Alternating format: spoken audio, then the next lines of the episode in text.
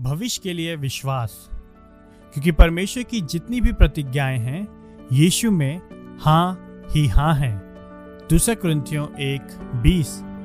यदि परमेश्वर की सभी प्रतिज्ञाएं यीशु में हाँ ही हाँ हैं, तो वर्तमान में उस पर भरोसा करने का अर्थ है यह विश्वास करना कि उसकी प्रतिज्ञाएं सत्य होंगी।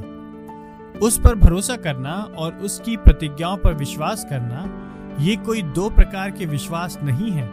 यीशु पर भरोसा करने अर्थात उद्धार के लिए यीशु पर विश्वास करने का अर्थ है यह विश्वास करना कि वह अपना वचन पूरा करता है।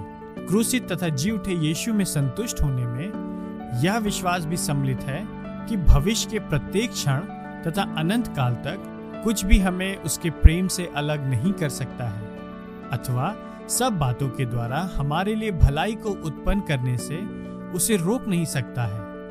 और अंततः यह भलाई ख्रीष्ट में परमेश्वर के महत्व और सुंदरता को निहारना और उसका रसास्वादन करना है, जो कि हमारी उत्तम धरोहर है। यह भरोसा कि पूर्ण संतुष्टि प्रदान करने वाली भलाई हमारे लिए सदाकाल के लिए होगी, यह भूतकाल के महिमा में अनुग्रह पर आधारित है और विशेषकर इस अनुग्रह पर कि परमेश्वर ने अपने पुत्र को भी नहीं छोड़ा परंतु उसे हम सब के लिए दे दिया।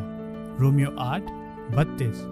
अब हमें परमेश्वर की पिछली सभी उपलब्धियों में विशेषकर हमारे पापों के लिए ख्रीष्ट की मृत्यु तथा पुनरुत्थान एवं उसकी समस्त प्रतिज्ञाओं में उसकी आत्मिक सुंदरता का स्वाद चखने की आवश्यकता है। इस अतीत के अनुग्रह में निहित हमारा विश्वास और भरोसा उस सब पर दृढ़ होता है जो अगले क्षण में और अगले महीने में और कभी ना अंत होने वाले अनंत काल में परमेश्वर स्वयं हमारे लिए होगा।